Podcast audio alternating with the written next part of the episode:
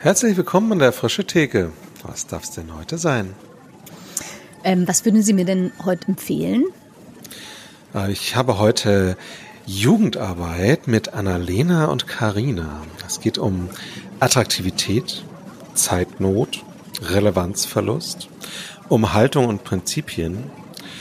Darum nicht für, sondern mit Jugendlichen zu arbeiten, um die FreshX Journey und auch um Digitalisierung als ein immer wieder neu zu entdeckendes Gebiet. Ja, wenn Sie da so eine Stunde von hätten, da würde ich mich echt drüber freuen. Ich hätte da eine Stunde von. Dann. Fantastisch. Bitteschön. Guten Appetit. Danke. Frische Theke. Erlesen Ideen für die Kirche von morgen. Herzlich willkommen. Schön, dass ihr eingeschaltet habt zu einer neuen Folge an der Frische Theke. Ähm, wann auch immer ihr diese Folge hört, schön, dass ihr es tut. Ähm, wir dürfen euch heute begrüßen. Wir, das sind äh, Rolf und ich, Katharina vom FreshX Netzwerk, zu einem Gespräch mit Annalena Moselewski und Karina Daum. Schön, dass ihr da seid. Danke für die Einladung. Vielen Dank, wir freuen uns. Herzlich willkommen. Äh, mich freut es heute besonders, weil äh, wir uns äh, ja schon auch länger kennen und an der CVM Hochschule Kolleginnen sind und hier und da in unterschiedlichen Bezügen unterwegs sind. Aber heute seid ihr hier mit dem Hut äh, FreshX und Jugendarbeit. Und ähm, vielleicht steigen wir mal mit der Frage ein und lernen euch dabei auch hoffentlich ein bisschen besser schon kennen. Was ist denn euer Bezug zu FreshX, Fresh Expressions of Church? Ähm, Annalena, fang du doch einfach mal an. Ja, gute Frage. Ähm, also ich bin hier an der CVM Hochschule unterwegs mit dem Thema. Ähm, einerseits in der Lehre, also ich bin mit Studis unterwegs, die das frisch zum ersten Mal hören und erleben. Wir haben hier ein eigenes Wahlmodul für die Studierenden zum Thema neue Ausdrucksformen von Kirche und da machen wir immer so eine Summer School. Da fahren wir eine Woche mit denen gemeinsam weg und da lernen wir das Thema FreshX. Also das ist so ein bisschen das eine. Und das andere aber natürlich auch in der Praxis, also zu gucken, ähm, ja, was, was bedeutet das eigentlich Kirchenentwicklung? Ähm, wie kann Kirche von morgen und von heute am besten auch gedacht werden? Und ähm, da habe ich mich viel mit FreshX auseinandergesetzt. Ähm, genau, selbst in meinem Studium, aber auch für die Praxis. Wir haben viele Praxismaterialien entwickelt. Ähm, und ich bin oder höre auch einfach gerne von Jugendarbeiten von Gemeinden, die sich einfach aufmachen, neue Dinge auszuprobieren in dem Kontext. Sag mal ganz kurz, wo kommst du gemeindetechnisch so her? Was ist dein Zugang zum Thema, ganz persönlich sozusagen? Mhm. Vielfältig. Also ich komme ganz ursprünglich aus einer landeskirchlichen Gemeinschaft. Also bin so pietistisch aufgewachsen, so ganz klassisch mit auch ähm, dem Zweigleisigen. Also ich war in der Landeskirche, in der evangelischen Kirche, bin da getauft, konfirmiert und dann aber auch eben immer ganz fleißig in der LKG gewesen und da auch in der Jugendarbeit und alles, was man so als Gemeindekind halt so durchmacht. ähm, genau, und dann habe ich irgendwie ähm, war im FSJ in der Vineyard-Gemeinde, also sehr charismatisch pfingstlerisch und ähm, in Kassel dann wieder in der landeskirchlichen Gemeinschaft und jetzt vor allem die letzten Jahre eigentlich mehr in der Landeskirche, weil ich da auch EKD-Synodale bin, also ehrenamtlich ähm, für die evangelische Kirche in Deutschland unterwegs, ähm, im ja in der Synode, im, im demokratischsten Gremium sozusagen der evangelischen Kirche und ähm, ja, bin da auch so gottesdienstmäßig wieder ein bisschen, docke da wieder ein bisschen mehr an. Vielen Dank. Äh, und Karina, du so? Ja, ich so.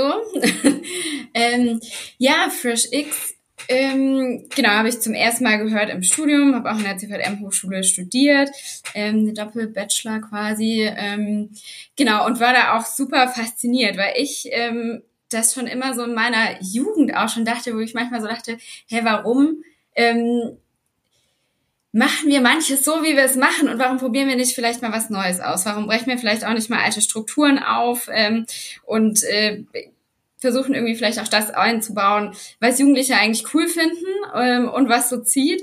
Und das hat mich immer schon so ein bisschen gefuchst und geärgert. Ähm, und deswegen hat es mich umso mehr gefreut, dass ich an der CVM-Hochschule eben gerade so ein bisschen über Fresh X mehr erfahren durfte und dachte so, ach geil, cool, dass es äh, das gibt und ja eigentlich auch schon länger ähm, in England und jetzt eben dann auch in Deutschland und so weiter. Habe dann eben auch ähm, Vertiefungskurse eben auch die Summer School belegt. ähm, Genau. Und habe dann eben in der Praxis auch so ein bisschen erste Erfahrungen gesammelt. Genau. Äh, vor allem im Familienbereich, aber auch noch in anderen Bereichen, auch so ein bisschen Jugend und so weiter, Gremien, vor allem auch junge Erwachsene und so, ähm, genau. Und kommen eben gemeindetechnisch auch aus dem CVM hauptsächlich, äh, aber auch Landeskirche. Also ich bin unten im Schwarzwald aufgewachsen und da war das sowieso immer so ein bisschen zusammen, ne? Ähm, und schon, ja, einfach bisschen gematcht quasi. Das war eigentlich auch immer cool, da zwei Seiten mitzukriegen. Auch ein bisschen pietistisch angehaucht. Genau. So. Ihr habt euch ja unter anderem auch sehr intensiv mit dem Thema FreshX und Jugendarbeit auseinandergesetzt, ähm, ein Projekt geleitet, eine Toolbox entwickelt und ähm, nehmt uns und vor allem natürlich auch diejenigen, die jetzt zuhören, doch vielleicht mal mit hinein. Was ähm, ist die Idee dieser, ich sage jetzt mal, der Toolbox an sich, aber vielleicht auch so der dahinterstehende Gedanke und ähm, ja, was, was kann man da finden, wenn man danach sucht? Mhm. Soll ich mal starten, Karina? Und ja. du jumpst rein. Okay. Ähm, ja, also wir haben 2019 an der CVM-Hochschule ein Buch rausgebracht zum Thema FreshX und Jugendarbeit. Also nicht ich, sondern tatsächlich Katharina und Co. Der Florian Karcher und Lena Nikler, das, um das hier mal der Vollständigkeit halber zu erwähnen. und das war ja sozusagen der erste Versuch, diese beiden großen Themen mal ähm, auf der theoretischeren Ebene zusammenzubringen. Und in diesem Buch gab es dann immer wieder auch Ideen, wie man das, was da theoretisch geschrieben wurde, in die Praxis umsetzen könnte mit so kleinen Methoden, Ideen für die Praxis. Und dann haben wir festgestellt, dass das tolle Ansätze und Ideen sind, aber und das kann Karina, glaube ich, aus ihrer Praxis in, im CVM bestätigen, dass Hauptamtliche in der Jugendarbeit eigentlich häufig gar keine Zeit haben, solche Bücher zu lesen.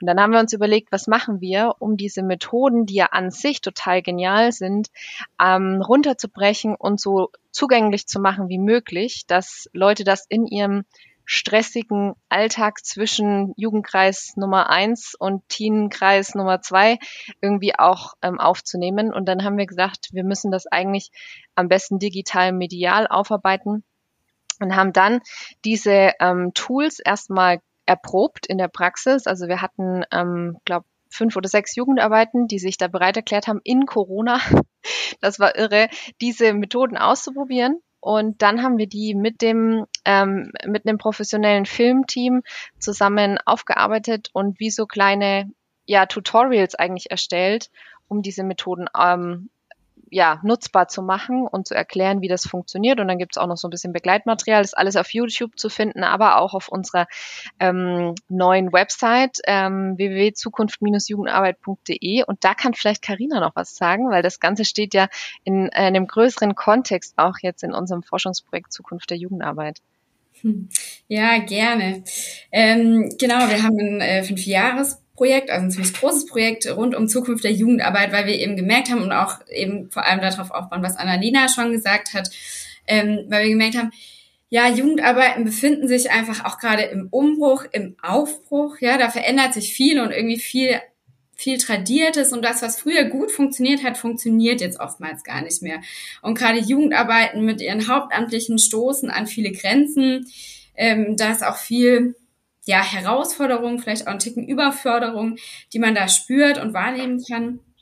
Und gleichzeitig haben wir aber auch gesehen und gemerkt, ach cool, da ist auch schon richtig viel Innovation da, da ist schon richtig viel ähm, ja, Know-how da und wo Menschen sagen, jo, lass einfach mal ausprobieren, lass einfach mal starten, mal gucken, was rauskommt ähm, mit den Leuten zusammen und wie könnten wir das vielleicht irgendwie umsetzen. Ähm, genau, und da haben wir gedacht, jo, das wollen wir noch mal ein bisschen näher betrachten, das wollen wir noch mal ein bisschen näher erforschen, waren dann in äh, Jugendverbänden und Kirchen unterwegs und haben mal geguckt, was sind eigentlich diese Herausforderungen? Also ich glaube, ähm, die meisten Jugendarbeiten würden sagen, ja, ist gerade eine herausfordernde Zeit und ist gerade alles richtig, richtig viel und auch schon seit Jahren und im Umbruch. Aber so ganz fassen und mal runterbrechen, ist immer so ein bisschen schwierig. Ja, da greift man und tapst man so ein bisschen im Dunkel und da haben wir eben versucht, nochmal genauer drauf zu gucken und zu gucken, ne, was sind wirklich so die Herausforderungen, was kann man da auch festmachen und wo gibt's vielleicht auch schon Lösungsansätze, die umgesetzt wurden, die man umsetzen kann, wo Hauptamtliche vielleicht auch sagen, ja, das äh, finden wir wichtig. Äh, da kann es weitergehen. Ne? Da vielleicht zu unserem Projekt, und das ist jetzt eben der Stand jetzt, also der Forschungsbericht ist draußen und ähm, genau, da gucken wir jetzt, welche einzelnen Themen wir uns nochmal rauspicken, zum Beispiel Mental Health, ähm, wo wir da vielleicht nochmal ein Stück weitergehen können. Genau. Was sind denn, also Mental Health hast du jetzt schon gesagt, was sind so Aspekte, wo ihr sagt, wo Leute, die ähm, in der Jugendarbeit unterwegs sind, die ähm, machen ja wahrscheinlich genau auch die Erfahrungen, ihr habt das jetzt erforscht, was sind so die, vielleicht so Kernpunkte, in die ihr uns mit hineinnehmen könnt, auch wo ihr sagt, da wollen wir nochmal genauer hingucken, aber lohnt sich vielleicht auch für diejenigen, die in der Jugendarbeit unterwegs sind, da nochmal genauer hinzugucken. Also eins der ja meist meist erwähnten Punkte war auf jeden Fall Attraktivität. Jetzt ist das Attraktivität natürlich ein Riesenfeld und irgendwie nicht so ähm, ja klar zu definieren oder da spielen einfach mehrere Punkte eine Rolle. Ne? Klar, irgendwie Stress im System Kirche an sich, also das merken wir auch, glaube ich, wenn wir auf Kirche im Gesamten gucken. Kirche ist irgendwie uneinig hat an manchen Stellen vielleicht auch ein negatives Image und das färbt sich natürlich auch auf die Jugendarbeit ab. Ne? Dann merkt man, manche Strukturen sind veraltet oder verlangsamt und auch da stoßen Jugendarbeiten immer wieder an Grenzen, weil vor allem Hauptamtliche und Jugendliche eigentlich auch Lust haben, irgendwie Neues auszuprobieren, das aber an der einen oder anderen Stelle bis zu einem gewissen Punkt oft mitgetragen wird und dann kommen aber manchmal doch so die Wände, die dann hochgezogen werden, wo, wo es dann eben abprallt. Ne? Ähm, genau, klar ist auch ähm, Digitalisierung, also wurde immer genannt, aber auch nicht nur als Herausforderung, sondern auch viel als Chance. Ne, einfach auch da nochmal zu gucken, wo können wir da auch neue Wege finden, ähm, um Evangelium weiterzutragen, um ähm, Jugendliche zu erreichen, die davon noch nie was gehört haben. Ne? Gibt es auch schon ganz viele Wege, sind wir auch im Rahmen des Projekts nochmal einen Step weitergegangen, gerade bei Digitalisierung. Ähm, genau, Mental Health, klar. Ähm, wie kriegt man es eigentlich hin, in Räumen, wo sich Jugendliche auch befinden, also sei es also Zeiträumen auch, ne, digital und aber auch vor Ort, also analog. Ähm, wie können Hauptamtliche auch da vorkommen, ohne sich zu überarbeiten, weil das ja eine also eine viel größere Zeitspanne einfach einnimmt mittlerweile. Ne? Ähm, wie kriegt man das auch gut hin? Auch äh, Aufgaben, die dazukommen, eben Digitalisierung, äh, da noch unterzukriegen, ohne überfordert zu sein oder eben überarbeitet zu sein. Ne? So. Und vielleicht kann Annalena da auch noch ein paar Dinge ergänzen. Also ich fand es eigentlich am interessantesten, dass so das, was man üblicherweise denken würde, was Hauptamtliche da sagen könnten, also zum Beispiel, dass uns das Geld ausgeht oder dass wir eigentlich keine Zeit haben, dass das gar nicht so sehr an erster Stelle stand, ähm, sondern tatsächlich eher auch so diese Strukturfragen, ähm, das, was Karina so unter Attraktivität gefasst hat, ähm, Genau. Und, und auch, glaube ich, nicht der Mangel an Kreativität. Ich glaube, Kreativität ist eigentlich da ähm, und dass man da jetzt eben Wege finden muss, das auf den Weg zu bringen. Ähm, genau, das fand ich eigentlich schon sehr spannend, dass man gar nicht das rausbekommen hat, was man so erwartet hat, klassischerweise. Äh, genau, das haben wir gar nicht gesagt. Ihr habt ja ein Forschungsprojekt gemacht, wo ihr mit Hauptamtlichen aus Jugendarbeiten irgendwie ähm, empirisch vorgegangen seid und äh, die äh, Ergebnisse aus diesen Befragungen ähm, entstanden sind. Ähm, also ich habe jetzt diese drei großen Punkte gehört, Attraktivität, Digitalisierung und Mental Health und dachte beim Thema Attraktivität gerade auch nochmal, das hat ja, also ne, ihr seid jetzt viel auf diese strukturellen Fragen eingegangen. Habt ihr irgendwas auch zu, ich sag mal, konkreten Formen ähm, erforschen können. Also äh, das ist ja irgendwie auch individuell, was Jugendlichen gefällt. Aber gerade wenn ihr so sagt, man hat an manchen Stellen den Eindruck, es geht nicht mehr, wie es mal ging, mhm. ähm, und die Attraktivität hat abgenommen, liegt es dann eben auch an, ich sag mal, den konkreten, man spricht ja gerne auch von Angeboten oder keine Ahnung, Gruppen und Kreisen oder so. Ähm, ich weiß nicht, vielleicht können wir da noch mal ein bisschen konkreter reingehen. Ja, ähm, ich kann es zumindest mal versuchen. ähm, ja, was heißt Angebot? Ne? Also ich glaube, es ist natürlich eine allgemeine Veränderung zu sehen, einfach auch dadurch, dass Jugendliche weniger Zeit haben. Also ich glaube, die Anforderungen an sich sind größer geworden. Jugendliche sind öfter in Schule oder irgendwie vielen Vereinen, Musikvereinen und so weiter. Ähm, da hat Corona natürlich auch nochmal ähm, spielt natürlich auch nochmal eine Rolle. Ne? Ähm, also allein schon aus dem Punkt werden, glaube ich, gerade so Formen, traditionelle Formen vielleicht, ne, wöchentliche Angebote nicht mehr ganz so gut angenommen. Ähm, das kann man, glaube ich, schon so sagen, wobei auch das unterschiedlich ist. Ähm, und auch als wir ja in den verschiedenen Landesverbänden und äh, Orten unterwegs waren, wurde schon deutlich, das ist wirklich unterschiedlich. Also an manchen Orten laufen Freizeiten super, an anderen gar nicht. Ähm, bei manchen sind vor allem auch nach Corona die Teenkreise und so weiter explodiert, bei anderen gestorben. Ne? Also man kann das tatsächlich nicht so unbedingt an der Form festmachen. Aber es lässt sich schon so sagen, eben durch das, was ich gerade gesagt habe, also hier Schule und äh, einfach größeres ähm, Pensum an ähm, To-Dos bei den Jugendlichen und auch einem größeren Stresslevel fällt natürlich auch Jugendarbeit so ein bisschen so ein bisschen runter, hinten runter und natürlich auch Bedeutungsverlust. Also war auch ein, ein großer Punkt, habe ich vorhin nicht genannt, aber ist auch ein großer Punkt, weil Jugendliche natürlich jetzt vermehrt durch den Traditionsabbruch auch nicht mehr ganz so viel vielleicht mitkriegen von Religion und von Christentum und so weiter, gar nicht mehr unbedingt was damit anfangen können und die Verbindung sowieso schon abgebrochen ist, weil man zum Beispiel einen Konfi-Unterricht nicht mehr mitgekriegt hat, weil man mhm. zum Beispiel keinen ähm, Gottesdienst mehr in der Grundschule mitgekriegt hat oder so. Ne? Ähm, genau, und das spielt dann natürlich auch eine Rolle, Milieuverengung, also das Milieu, was klassischerweise oder traditionellerweise mal erreicht wurde, ähm, ist einfach auch kleiner geworden, ne? bürgerliches Milieu. Auch das spielt eine Rolle und da, da, das kam auch viel als ähm, Rückmeldung von den Hauptamtlichen und so weiter. Da haben wir uns noch nicht so geöffnet. Also da haben sich Jugendarbeiten noch nicht so geöffnet. Natürlich immer unterschiedlich und überhaupt nicht über einen Kamm zu scheren, aber ähm, tut, tut man Hashtag sich not all Jugendarbeiten. Mm, das heißt vielleicht auch, es gibt nicht so die One-Size-Fits-All-Antwort.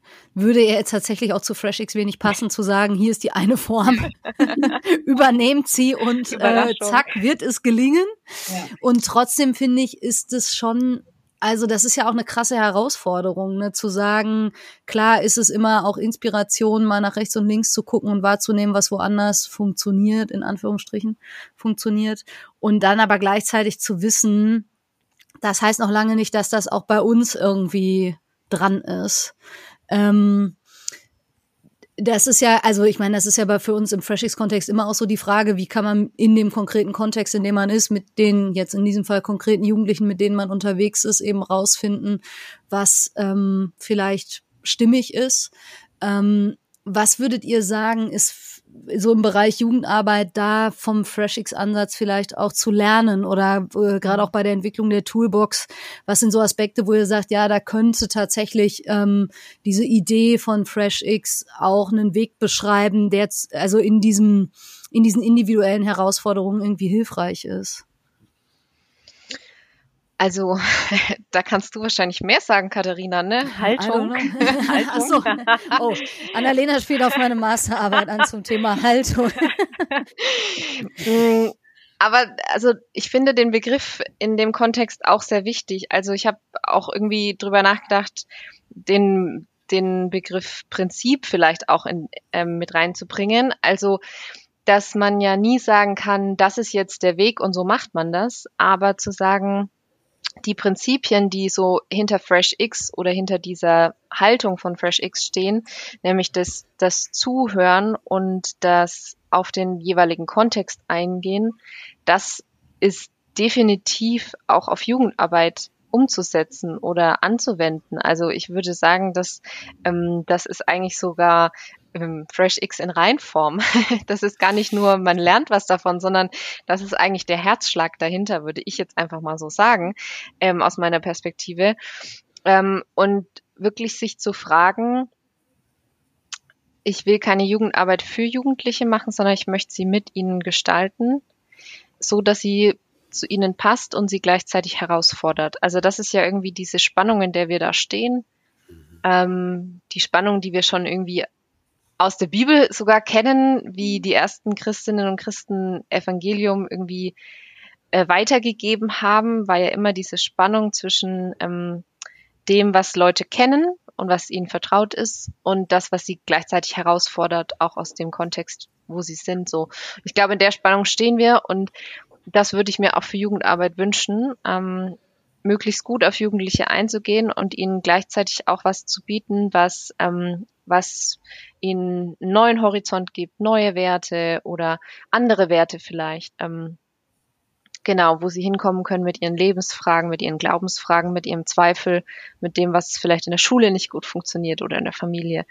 Ähm, genau, und wir haben ganz konkret die Toolbox ja nach den nach der Fresh X Journey, also nach der Serving First Journey aufgebaut. Ähm, das sind ja klassischerweise diese fünf Schritte. Ähm, also Hören, Dienen, ähm, Gemeinschaft entsteht, äh, Nachfolge, Gemeinde. Und da haben wir immer jeweils eine Methode sozusagen ausprobiert. Und in der Toolbox gibt es quasi jetzt für jeden Schritt eine Methode exemplarisch, sage ich mal, ne? weil es geht ja nicht darum, diese eine Methode führt jetzt dazu, dass ähm, man fertig ist mit dem Hören, aber mal exemplarisch zu zeigen, mit einer Kontextanalyse kann man mit Jugendlichen auf eine kreative Art und Weise ihren Kontext ähm, erkunden und sie vielleicht auch ein bisschen neugierig machen darauf, was bietet mir denn eigentlich unser Kontext, unsere Stadt, unser Dorf, ähm, was ist da eigentlich möglich, was gibt's vielleicht für Vereine, mit denen wir kooperieren könnten und, und, und. Und ähm, ich glaube, da sind ja eigentlich Jugendliche voll begeisterungsfähig oder auch Kinder. Also wenn wir jetzt mal den Jugendbereich ein bisschen größer machen, nicht nur klassisch auf 14 bis 18-Jährige, sondern vielleicht auch mal Teenies und Kinder mit rein einbeziehen, dann ähm, sind die ja, also die sind ja neugierig, die wollen entdecken, die wollen neue, neue Formen und also ich glaube, da gibt's ähm, so viele Möglichkeiten wo Jugend, klassische Jugendarbeit von dieser Fresh X Haltung, von dieser DNA irgendwie ähm, was mitnehmen kann, ohne es jetzt irgendwie als FreshX labeln zu müssen. Also das, darum geht's hm. ja auch gar nicht. Ähm, das wäre vielleicht was ist, so. Also könnt ihr es konkret erzählen, wie könnte eine Kontextanalyse mit Jugendlichen oder mit Kindern und Jugendlichen aussehen? Mhm. Genau, also diese ähm, Methode aus der Toolbox ähm, Explore haben wir sie mal genannt. Ähm, also, dass man quasi mit Jugendlichen ähm, überlegt, also in welchem Stadtteil oder Dorf oder wie auch immer, welcher Kontext umgibt uns, was ist da so unser nahes Umfeld, sag ich mal. Und das dann ähm, gemeinsam aufteilen in Bereiche und dann kann man sich zum Beispiel in kleinen Gruppen aufteilen und dann ähm, kann man entweder entscheiden, dass alle Gruppen die gleiche Methode machen oder dass jede Gruppe auch vielleicht sich auf was ähm, anderes konzentriert. Also zum Beispiel könnte man ja sagen, ihr geht da jetzt einfach mal durch und macht Fotos von den Stellen, die euch besonders herausstechen. Und dann kann man am Ende nochmal überlegen, warum gerade diese Orte, warum habt ihr die fotografiert? Was verbindet ihr vielleicht auch mit den Orten? Ähm, oder einfach mal so eine Beobachtungszeit, dass man sich an den Ort setzt, der vielleicht sehr belebt ist, ähm, vielleicht so ein bisschen das Zentrum von diesem Stadtteil bildet und einfach mal beobachten, wen sehe ich da, wen sehe ich vielleicht auch nicht. Ähm, was machen die Leute? Sind die gehetzt? Haben die Zeit? Sprechen die miteinander? Ähm, wie sehen die Menschen aus? Ähm, von wo nach wo laufen sie? Also solche Sachen. Ähm, aber man könnte ja auch mal mit Menschen ähm, sprechen. Also man könnte ja auch Menschen befragen. Also wir haben jetzt auf der Summer School auch mal so eine Kontextanalyse gemacht.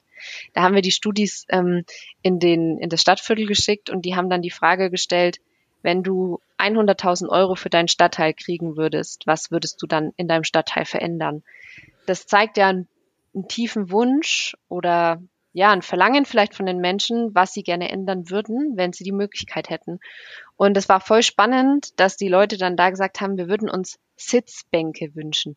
Das war ja jetzt noch nicht mal was, was irgendwie völlig ähm, fremd oder irgendwie völlig abgespaced wäre, was irgendwie 100.000 Euro kostet. Nein, einfach nur Sitzmöglichkeiten, wo die Menschen sich hinsetzen können und verweilen können und miteinander ins Gespräch kommen können. Die haben gesagt, das Einzige, was gibt, ist die Sitzbank vor der Eisdiele. Das ist alles, wo man sich eigentlich in dem Stadtteil hinsetzen kann. Voll spannend, habe ich mir gedacht. Ja, also voll die interessante Erkenntnis. Ähm, also so auf spielerische Art und Weise mit dem Kontext irgendwie mal so auf Tuchfühlung gehen. Jetzt könnte man ja etwas zugespitzt sagen, okay, und dann macht der Jugendkreis Sitzbänke.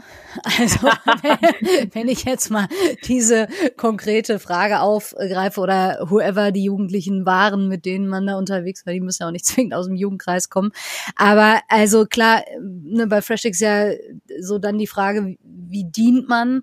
Aber dieser also dieser erste Schritt von Hören und Wahrnehmen zur Frage hin, was wird das dann konkret, der ist ja nicht automatisch irgendwie da oder erschließt sich irgendwie sofort. Ähm, ich weiß nicht, vielleicht habt ihr Erfahrungen gemacht, auch beim Ausprobieren äh, der Methode, was da sonst irgendwie so vielleicht auch für Sachen gekommen sind oder ob sich daraus irgendwie was entwickelt hat an manchen Stellen? Also ich glaube, es braucht einfach eine, eine mega gute angeleitete Reflexion danach. Also mhm. ähm, das haben wir auch gemerkt. Das war uns auch wichtig in den Methoden, Tutorials und auch in dem Begleitmaterial, dass man nicht nur die Methode an sich hat, sondern eben auch eine Reflexionsmöglichkeit, was das dann eigentlich in der Umsetzung bedeuten könnte. Ja. Ähm, wir haben das ja mit unseren Studis da in Halle nur ganz exemplarisch mal mhm. gemacht. Ähm, aber wir saßen danach einfach noch zusammen, ich glaube bestimmt eineinhalb Stunden mit Leuten von vor Ort und ähm, haben dann einfach so ein bisschen unsere Eindrücke geteilt ähm, und auch überlegt, was, was könnte das jetzt auch bedeuten? Also was ist eigentlich das Bedürfnis hinter Sitzbänken? Also wenn wir bei dem Beispiel bleiben, ist ja nicht, dass ich mich da jetzt hinsetzen kann. Das ist ja nicht eigentlich das Bedürfnis, sondern das Bedürfnis, was wir dahinter auch ähm, gespürt haben, war, dass die Menschen ähm, keine wirklichen Orte haben, wo sie sich begegnen können. Mhm. Und das wäre ja ein guter Ansatzpunkt für, wenn man jetzt sagt, man will da was Neues starten, zu sagen, ah ja, scheinbar braucht es Orte, die jetzt nicht ein neues Programm ähm, irgendwie noch ein Programm mehr machen, sondern eigentlich ein Begegnungsort, mhm. wo vielleicht auch verschiedene Generationen, aber auch Jugendliche ähm, Zeit verbringen können, weil es eben keine Möglichkeit gibt, wo die einfach abhängen können, sage ich mal. Und dann hängen sie halt einfach irgendwo ab. Und ähm, also und daraus dann irgendwie so Schlüsse zu ziehen, aber das auch immer wieder abzugleichen mit den Menschen, ähm, die auch im Stadtteil jetzt oder im Dorf oder so unterwegs sind. Ne? Also nicht dann zu sagen, wir hören jetzt einmal und dann ziehen wir unseren Schluss und dann bauen wir da irgendwie unser Konzept und beantragen Fördergelder oder so, sondern das auch immer wieder im Gespräch zu lassen und zu halten und zu gucken, ähm, wie bewegt sich das. Ne? Also so ein, so ein Weg ist ja in der Regel auch irgendwie beweglich. Also genau. Mhm. Und jetzt sind wir ja quasi schon mitten in der Toolbox. Schritt eins hören und wahrnehmen. Schritt zwei dienen. Was habt ihr da ausprobiert? Ähm, das war eine Guerilla Gardening Aktion.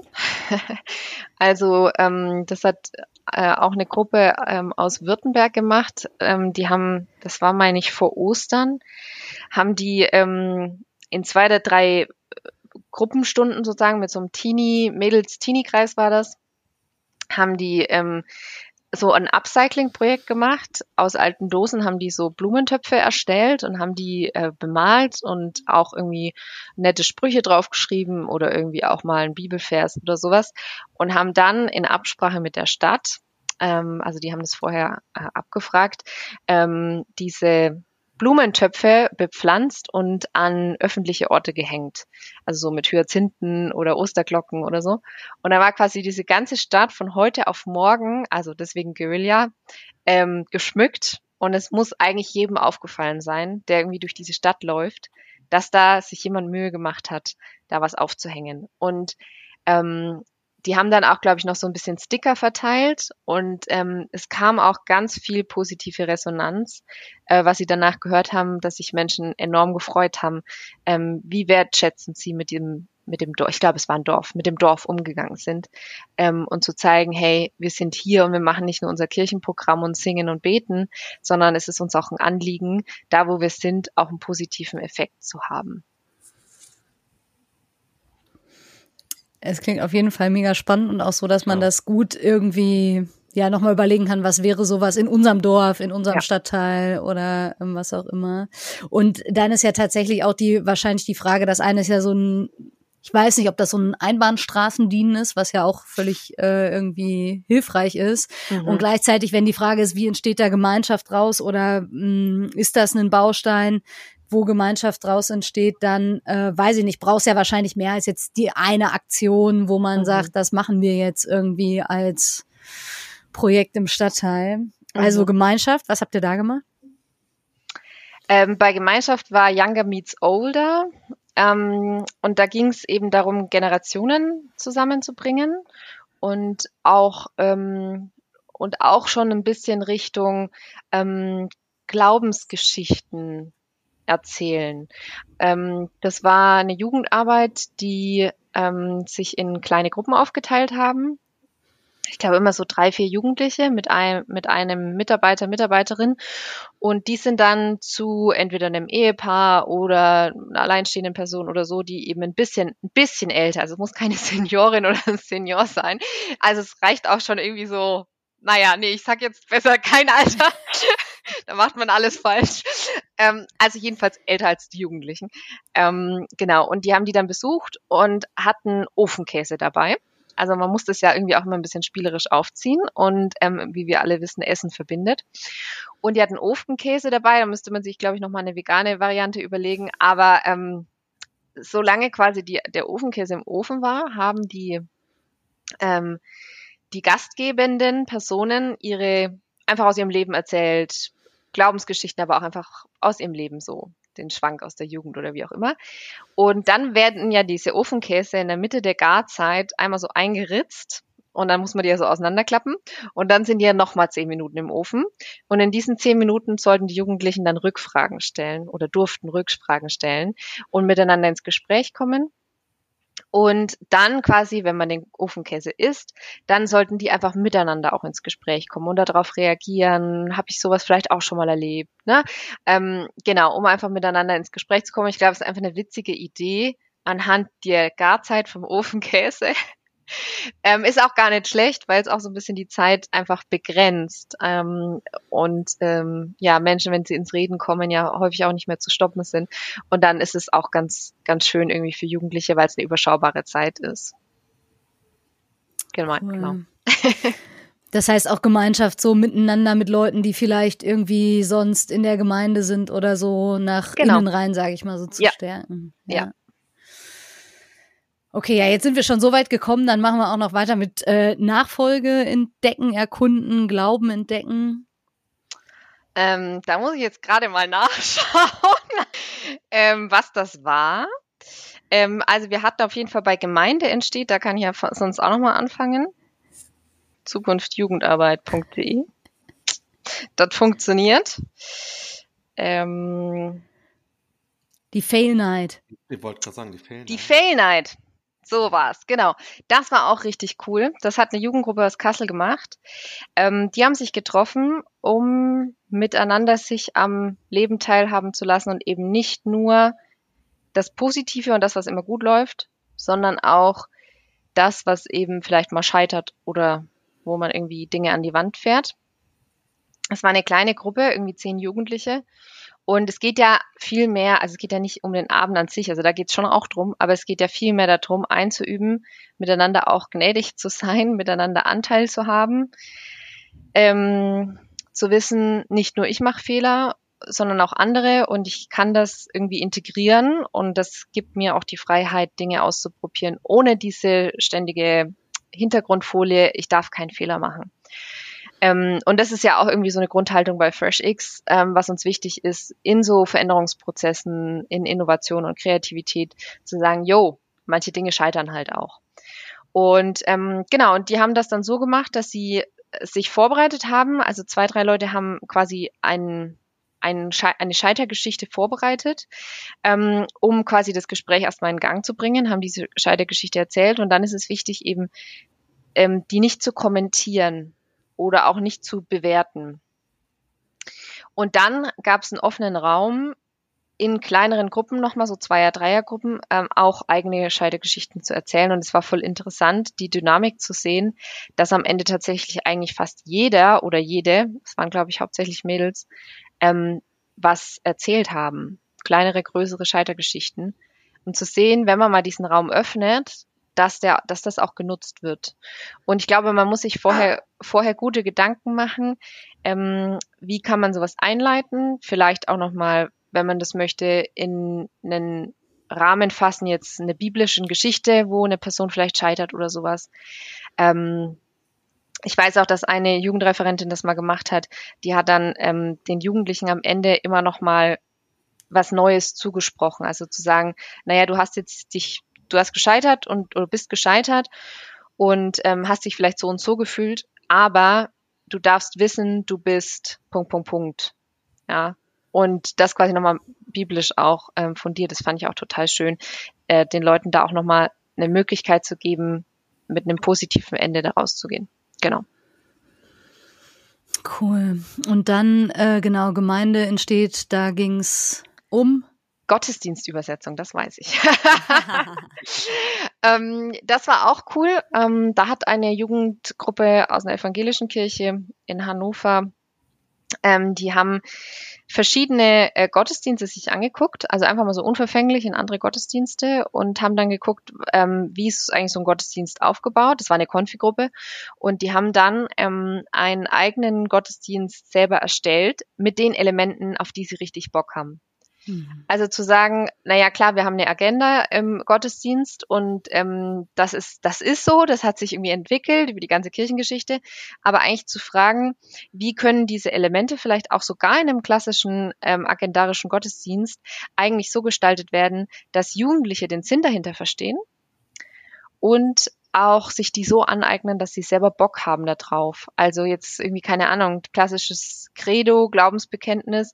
Da würden wir jetzt halt das Glaubensbekenntnis sprechen, wie wir es kennen, aber zu, mal zu überlegen mit Jugendlichen, ähm, yo, wir wollen das Element, weil wir es verstehen, weil es Sinn ergibt für uns, aber wie könnten wir das in unserem Kontext jetzt ähm, gestalten?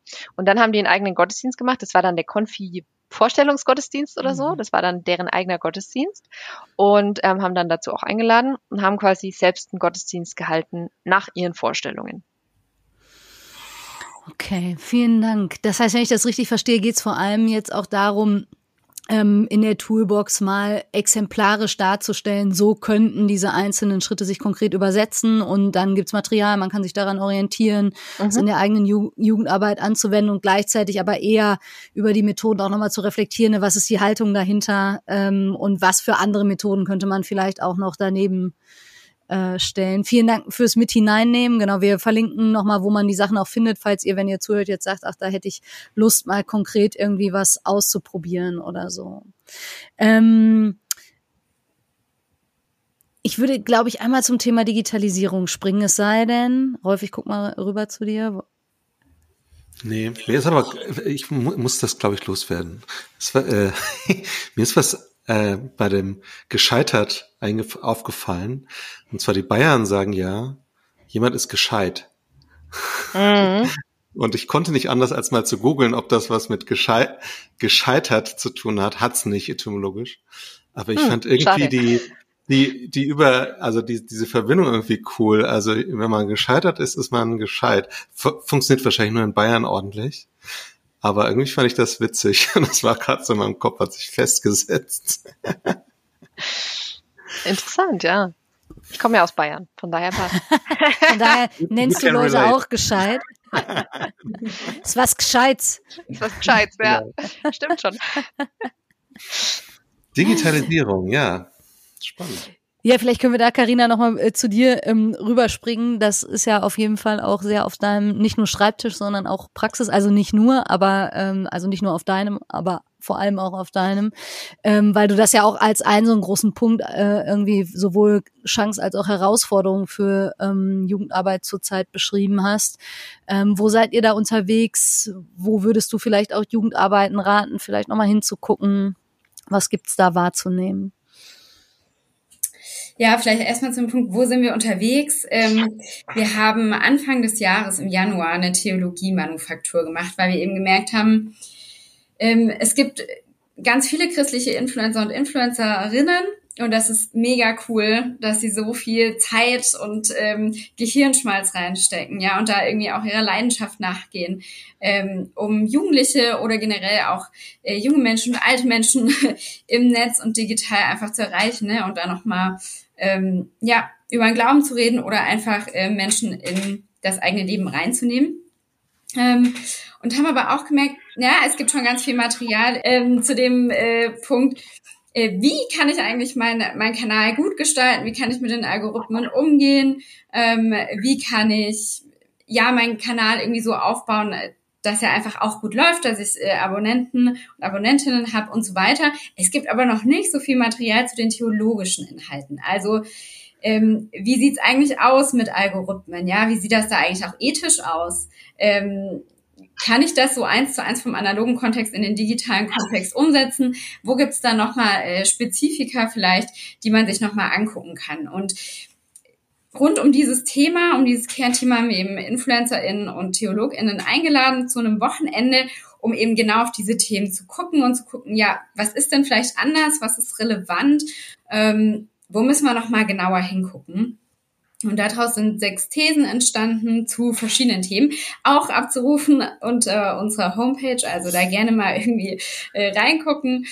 Ähm, genau, und es war super spannend, also allein schon diesen Prozess mitzuerleben und äh, zu gucken, zu gucken, okay, wo sind die alle gerade unterwegs, ähm, was beschäftigt die, ne? Ähm, genau, Thesen, also wir, wir haben verschiedene Themen abgeklappert, abgeklappert aber ne, es ging sowas, was ist eigentlich das Ziel von digitaler Evangelisation oder was kann das sein? Und da allein schon zu sehen, ja, das ist halt riesig, ja, so wie halt in der analogen Welt auch und vielleicht sogar noch ein Stückchen riesiger. Und jeder und jede hat halt so ein ganz anderes Ziel, ne, von ja, ich nehme die Menschen mit rein in meinen Lebensalltag oder ich nehme die Menschen äh, mit rein einfach in mein Glaubensleben auch und in meine Zweifel und so weiter, aber auch ähm, hin zu CTAs, also äh, Call of Call to Actions ähm, und zu gucken, ja, wo kann ich da eigentlich auch einen Raum geben zur Resonanz und zur Reaktionsmöglichkeit, weil Evangelium ist ja oft auch Frage und dann eine Reaktion darauf, ne? Und wie kann man das eigentlich auch übersetzen? Ähm, genau, und das war ein super spannender Prozess und da sind wir jetzt auch noch mal weitergegangen und haben jetzt vor einem Monat, also im November, auch noch mal ähm, so ein Videotutorial zugemacht, ähm, eben auch rund um diese Themen einfach um auch die Influencer und Influencerinnen zu empowern und zu unterstützen in dem, was sie gerade ähm, tun, weil wir auch da gemerkt haben, die, die brauchen auch Begleitung oder ähm, haben vielleicht auch einfach Bock, Begleitung zu haben. Ne? Und wir wollen die auch äh, anstupsen und ihnen Impulse geben für ihren Alltag als Influencer und Influencerin.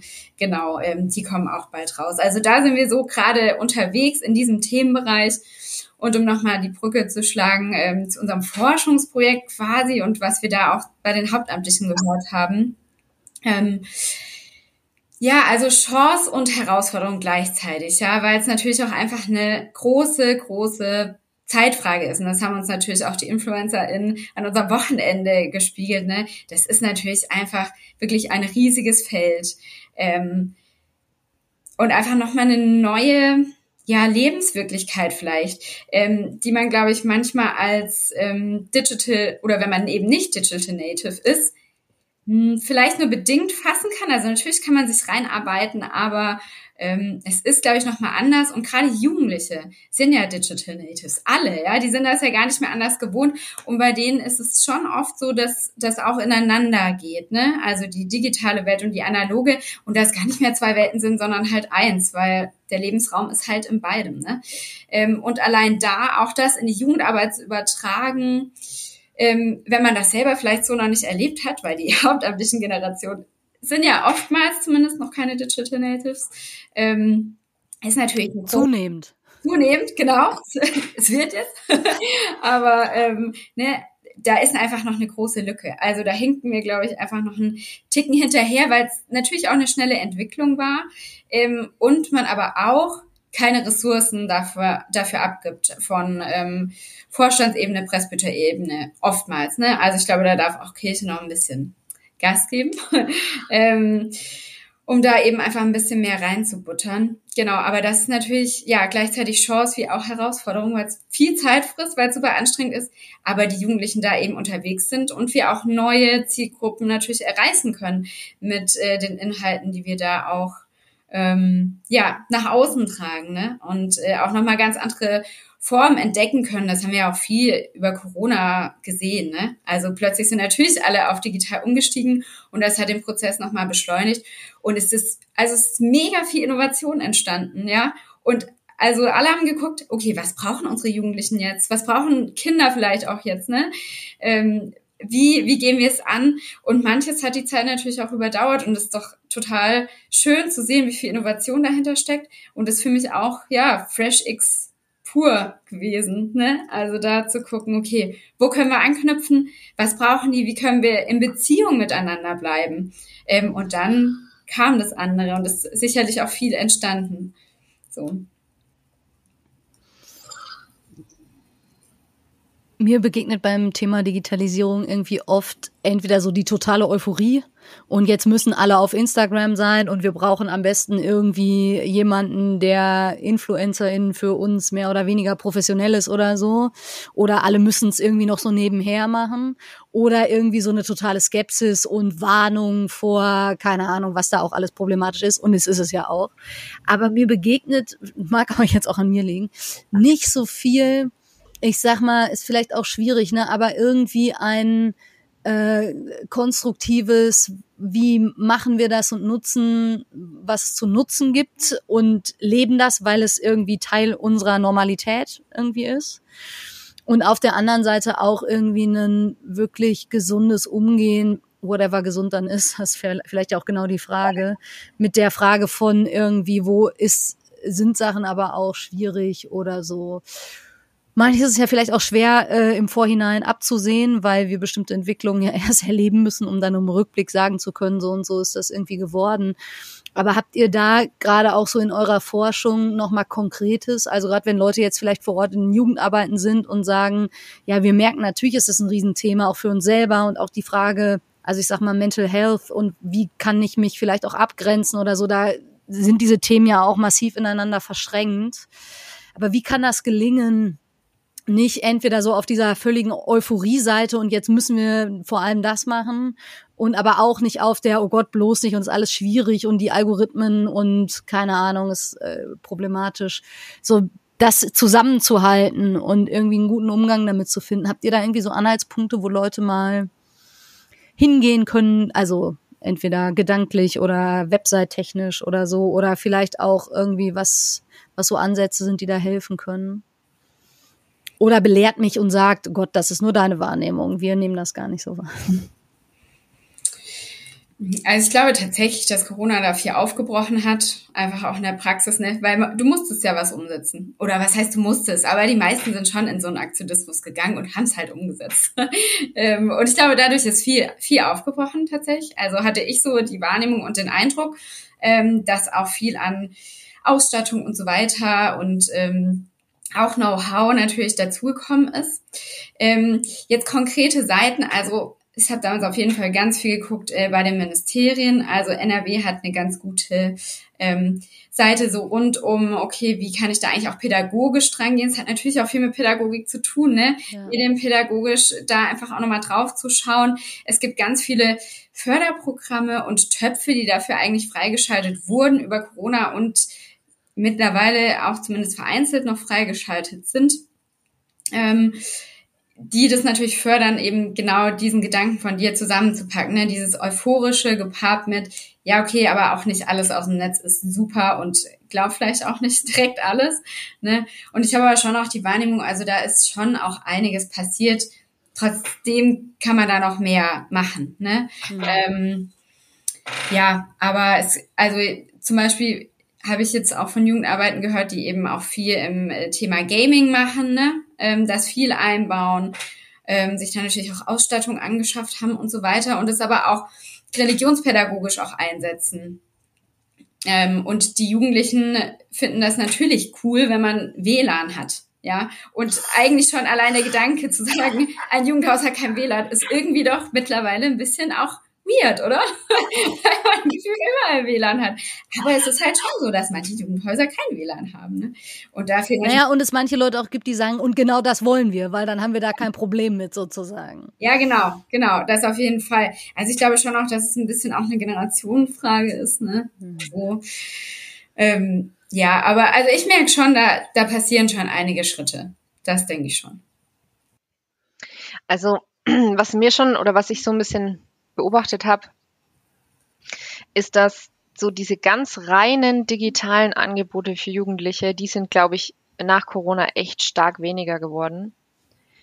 Also ich glaube, dass viele innerhalb von, also die kamen von analogen Angeboten, sind dann durch Corona oder mussten durch Corona rein digital werden, haben da erste Versuche gemacht, die haben besser oder schlechter geklappt und sind dann aber auch danach ähm, meistens wieder ins Analoge zurück, aber haben häufig die guten Dinge, sozusagen, die sie in der digitale, also in der Zeit der rein digitalen Jugendarbeit ähm, gelernt haben, weitergemacht. Also mhm. zum Beispiel, dass man, wenn man ähm, jetzt ein Angebot mit Jugendlichen hat, dass man auch ähm, das Handy mitnutzt zum Beispiel, ja, dass das kein rein analoges Ding ist oder auch, dass einfach die Lebensrealität, dass einem das bewusst ist als hauptamtliche Person, dass die Lebensrealität eben auch viel im Netz stattfindet ähm, oder dass es eben hybride Formate gibt oder sowas. Also ich glaube, das ist, ähm, ist mehr noch da als rein digitale Formate. Das würde mich selber total interessieren, ob's richtig gute, gut laufende, also was auch immer gut laufend dann im Endeffekt ist, ne? Aber ähm, Angebote, die überdauert haben oder vielleicht auch nach Corona entstanden sind, die rein digital sind und ähm, das fände ich super spannend. Also falls jemand heute hier zuhört, ähm, der oder die da Erfahrungen hat oder was kennt, ähm, gerne mal melden. Ich fände das total spannend. Ich glaube, da ist noch ganz, ganz, ganz viel Potenzial. Mhm. Ja, und auch da wird man ja nicht sagen können, äh, hier ist die eine Idee, aber nochmal irgendwie zu sammeln, was für konkrete äh, Dinge haben sich durchgesetzt oder werden zurzeit an unterschiedlichen Stellen irgendwie praktiziert und wie kann man dann vielleicht im Übertrag davon lernen oder so, das finde ich auch mega spannend. Also bitte schreibt uns gerne, wenn ihr das jetzt hört und sagt, da habe ich was zu beizutragen oder habt selber vielleicht irgendwo mal was von gehört oder so. Ja. Genau. Ja, oder was es ja auch total äh, äh, viel gibt und was auch, glaube ich, viele Jugendarbeiten nutzen, also was ich auch so weiß, sind ja irgendwie verschiedene Apps zum Beispiel, ne? Also die man dann entweder in der Zeit, wo man gemeinsam unterwegs ist, nutzt, ähm, wie so digitale Spiritualitäts-Apps mhm. oder sowas. Oder dann eben auch Apps für die Zwischenzeit. Also wenn man jetzt sagt, man trifft sich nur einmal im Monat, dass es dann irgendwie Apps gibt. Also entweder sowas wie jetzt ähm, so Community-Building-mäßig, Discord oder sowas halt. Oder dann auch wirklich so Apps, äh, wo Jugendliche dann einfach auch alleine beten, wie auch immer, Bibel lesen oder so, dass sich austauschen, vernetzen ähm, über die Zeit, bis man sich zum Beispiel wieder dann live trifft. Also so Sachen, ne? Das, ähm, da gibt es auch super viel. Mhm. Aber ich glaube, was schon ähm, vielleicht noch überdauert oder über genau überdauert hat, ist auf jeden Fall Social Media Werbung machen, ja. Also ich glaube schon, dass Jugendarbeiten da eher weniger dran vorbeikommen, in meiner Wahrnehmung. Und das ist natürlich also ganz, ganz viel Zeitaufwand, was dann natürlich mhm. mal da drin steckt ähm, und äh, so einen hauptamtlichen Alltag nochmal kleiner macht. Aber ich glaube, ne, wenn du keine, also wenn du keine Homepage hast, die aktuell ist oder so, oder auch einen Insta-Account, der irgendwie ganz nichtssagend ist, ist, glaube ich, schwierig, weil wo guckt man zuerst hin? Also ich meine, ich gucke auch mhm. zuerst auf die Homepage oder auf einen Instagram-Account oder sonst wo und check, ah ja, okay, das geht da, mhm, alles klar, ne? Und das ist, glaube ich, schon äh, Alltag, der mitbedacht werden muss. Ja, bis hin dann auch zur Ästhetik, ne? Sieht mhm. das so aus, dass ich den Eindruck habe, ich passe da hin? Ja. Ähm, und ich dachte vorhin, als ich euch so zugehört habe, auch nochmal, also äh, bestimmte, ich sage jetzt mal, Fragen im Leben oder weiß ich nicht, was man vielleicht ab abstrakt so Lebensthemen nennen würde oder so. Ja, ich google das erstmal. Mhm. Und ich google dann nicht Jugendgruppe Ort XY, sondern ich google dann meine Frage. Mhm. Und äh, die Frage sind wir, ich sage jetzt mal sehr allgemein, wir als Christinnen bei solchen Themen auffindbar und werden dann Hits von uns angezeigt so oder ähm, ne, sind wir und das ist ja finde ich auch so ein zweischneidiges Ding, weil das natürlich auch was damit zu tun hat, sich zu fragen, wie funktioniert so ein Algorithmus. Mhm. und ähm, wenn man irgendwie googelt, keine Ahnung, was ist der Sinn des Lebens, um mal jetzt sehr platt irgendwie eine sehr große Frage zu nehmen, ja, was wird mir dann eigentlich angezeigt? Und wie ähm, ja können wir vielleicht bei den Themen, wo wir sagen, da haben wir doch was beizutragen, wie können wir da auffindbar werden ähm, als Gesamt als Kirche und dann natürlich auch als einzelne irgendwie vielleicht Jugendarbeiten vor Ort oder so. Was ich da auch nochmal spannend finde, ist die Frage wirklich nach Ressourcen. Also mhm. wird da, weil du sagtest das so, Carina, ne, ja, da wird der, Haupt, äh, der hauptamtliche Alltag noch kleiner. Mhm. Und ich denke mir irgendwie, ja, aber wir können ja nicht alles immer on top machen, ähm, sondern eigentlich ist die Frage, wo, also finde ich, wer stellt da wie Ressourcen zur Verfügung? Und wo muss man vielleicht auch wirklich sagen, ähm, nochmal so eine Bestandsaufnahme machen, ne? wofür verwenden wir unsere Ressourcen? Und ist dieses Thema Digitalisierung eigentlich genug bedacht, weil in der Regel würde ich auch sagen, ist man da ja ähm, in einem Feld unterwegs, wo man viel auch neu entwickeln muss und nicht einfach sich zurückziehen kann auf, ja, das haben wir schon immer so gemacht, also machen wir es jetzt weiter so. Und das müsste ja aber konsequenterweise heißen, dafür brauchen wir mehr Ressourcen als für Dinge, die wir vielleicht, äh, in denen wir geübter sind, sage ich mal. Und es ist aber super schwer natürlich, da auch irgendwie dran zu kommen und die, ja. Ja, voll. Die, Ah, sorry. Mhm. Nee, ich wollte nur sagen, sowohl die Expertise als auch das Geld wächst ja leider nicht an Bäumen, sondern muss ja dann irgendwie auch be besorgt werden. Ja. ja, das stimmt. Aber ich glaube, Expertise gibt's schon wirklich ganz viel. Also ne, im Rahmen unseres Projekts, also wirklich, was wir da ähm, an tolle Menschen kennengelernt haben, die sich auch so engagieren und einsetzen und da wirklich auch für brennen und sagen, ja, das ist eine unentdeckte Welt ähm, wir, wir müssen doch auch vorkommen und da so viel reinpowern und aber leider noch nicht, wirklich noch nicht genug unterstützt werden. Auch nicht äh, von ihrem Vorstand vielleicht, aber auch von Kirche als Gesamten. Ne? Ähm, und da, das sehe ich wie du. Also ich glaube, da muss man auf jeden Fall noch mehr Ressourcen frei machen und das fängt, glaube ich, so langsam an, aber ähm, darf man auf jeden Fall noch mehr frei machen. Weil auch da ne, ist Fresh X natürlich möglich. Also und absolut, glaube ich, ähm, also kommt man nicht dran vorbei, ja, weil wie du sagst, ne, das ist ein ganz neues Segment oder un unentdecktes Gebiet sozusagen. Es wird natürlich gerade entdeckt, aber ähm, jetzt nicht so wie klassische traditionelle Form von Jugendarbeit. Und ähm, ja, also da kann man natürlich auch erstmal gucken, okay, erstmal hinhören, ja, mit welchen Themen sind Jugendliche eigentlich gerade unterwegs? Mhm. Äh, wo kann ich da einhaken? Ähm, und da muss man, dann kommt natürlich noch mal eine Ebene drauf, ne, wie geht's da mit den Algorithmen und so weiter. Das kommt natürlich da in dem äh, Sinn noch dazu, aber es ist natürlich auch eine Art von Kontext, die man da noch mal ja. ähm, anschauen kann. Ja, also ich denke, da kann man den Weg quasi der Fresh X Steps durchgehen und es gibt auch digitale Gemeinden, rein digitale Gemeinden, klar. Ne? Also es ist möglich. Was macht euch Hoffnung im Hinblick auf Jugendarbeit zurzeit? Also mir macht immer Hoffnung, wenn ich die kleinen Steps sehe. Jetzt mal so, wenn ich so ganz große Fresh X Projekte sehe, denke ich mal, oh Gott, oh Gott, dass mir ein bisschen Angst macht, weil ich denke, ach krass, voll, voll viel Arbeit, ganz großer Kontext, ähm, erstmal drin aufgehen und so. Und dann sehe ich aber die kleinen Dinge und denke, oh, wie schön, wie cool. Ähm, dass es ganz, ganz viele Menschen gibt, die ganz innovativ, kreativ unterwegs sind, mit Menschen in Beziehung stehen und echt drauf gucken, ähm, was für die Leute gerade wichtig ist und mit denen da unterwegs sind habe jetzt neulich zum Beispiel mit einer äh, ehemaligen Kollegin gesprochen, die Kinder- und Jugendarbeit macht in einer Kirchengemeinde und die gesagt hat, ja, und jetzt haben wir ganz, also eine offene Tür, also eine offene Kinder- und Jugendarbeit.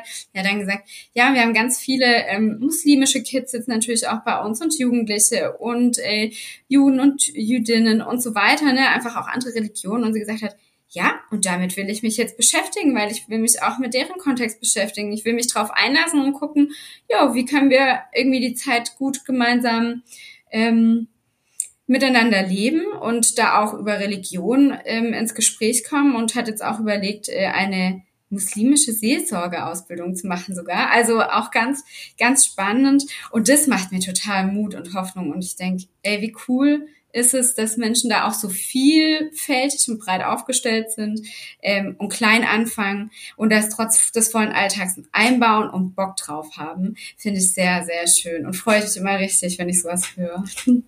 Hm. Mut machen mir die, die Good Practices, würde ich sagen. Also ich sag, also ich versuche absichtlich nicht Best Practices zu sagen, weil das immer gleich schon so eine Erwartungshaltung mit äh, mhm. transportiert. Aber dass es einfach auch viele gute Beispiele gibt und ähm, das finde ich, äh, finde ich ermutigend, macht mir Hoffnung.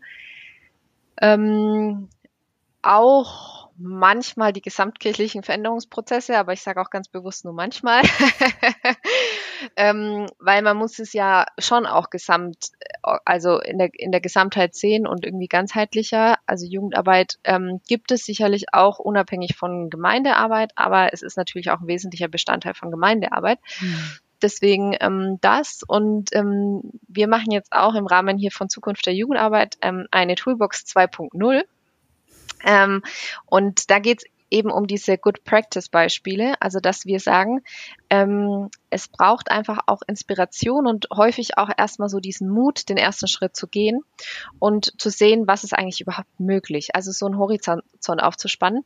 Und da können sich Jugendarbeiten bei uns bewerben, die sagen, ähm, wir haben eine, also ein Teil unserer Jugendarbeit oder auch unsere ganze Jugendarbeit ist kreativ, innovativ. Wir haben da was Neues ausprobiert. Wir haben einen Lösungsweg für eine, ein Problem in der Jugendarbeit gefunden oder wie auch immer.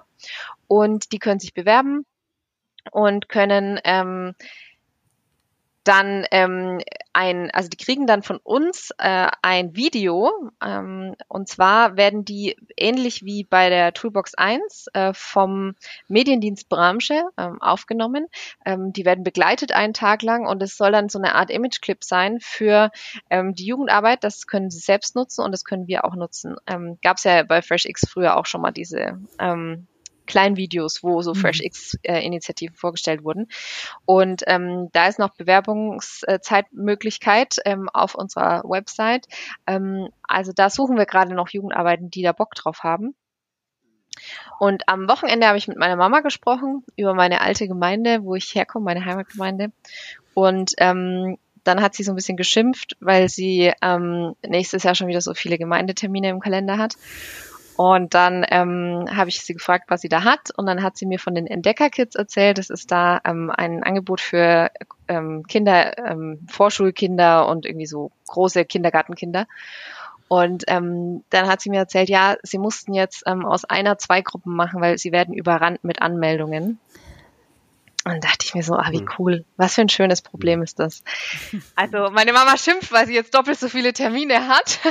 da müssen die jetzt intern natürlich Möglichkeiten und Lösungen finden, wie sie das Mitarbeiter und Mitarbeitenden technisch äh, stemmen können. Aber da habe ich mir gedacht, sowas macht mir Mut mhm. zu sehen. Ähm, da gibt es ähm, ein tolles Angebot, das haben sie richtig gut auf die Beine gestellt. Es ist total angepasst an die Bedürfnisse der Familien und es wird so angenommen, dass sie aus allen Nähten platzen und Leuten absagen müssen und das wollen sie nicht, deswegen machen sie zwei Gruppen. Sehr cool. Und äh, unserem Gespräch entnehme ich, dass man sich bei euch auch bewerben kann, wenn man jetzt nicht denkt, boah, das ist die riesenfette, mega, niemand macht's besser als wir Jugendarbeit, sondern eben wir, ja. wir sind eine Jugendarbeit und wir sind in einem bestimmten Kontext und in diesem Kontext haben wir Wege gefunden, die stimmig sind und vielleicht mag das nach außen gar nicht, wer weiß, wie wirken, aber ist es. Mhm. Genau, absolut. Ja, vielen, vielen Dank, äh, dass ihr mit eurer Expertise hier uns zur Seite gestanden äh, oder Rede und Antwort gestanden habt. Und äh, danke auch nochmal jetzt für diese Schlussrunde. Ich merke tatsächlich auch, dass, also ich erlebe an unterschiedlichen Stellen, wo Jugendliche irgendwie den Freiraum haben, also ein bisschen, ich sag mal, auch ihr Ding zu machen und mhm. Kirche so ein Ermöglichungsraum ist. Und das ist auch was, was mir irgendwie mega Hoffnung macht. Und danke, dass ihr da so investiert, eben auch Materialien zusammenzustellen. Und ich finde gerade auch irgendwie so die, diese Metaebene von was sind die Themen, mit denen wir uns auseinandersetzen sollen. Also fand ich jetzt nochmal super hilfreich von euch so zu hören, wo ihr da unterwegs seid und vor allem auch, wo man mehr finden kann, wenn man Lust hat, da noch tiefer einzusteigen. Ja, sehr gerne. Schön, dass ihr da wart. Und wir sagen Tschüss, bis zum nächsten Mal. Wir hoffen, ihr nehmt viel mit und äh, könnt uns gerne noch schreiben, Rückmeldungen, Ideen, Anmerkungen, äh, entweder an uns direkt oder äh, wir leiten sie gerne auch weiter an euch, wenn es an euch geht, Annalena und Karina. Danke euch beiden und an alle anderen bis in äh, bis zum nächsten Mal. Genau. Tschüss. Ciao. Ciao.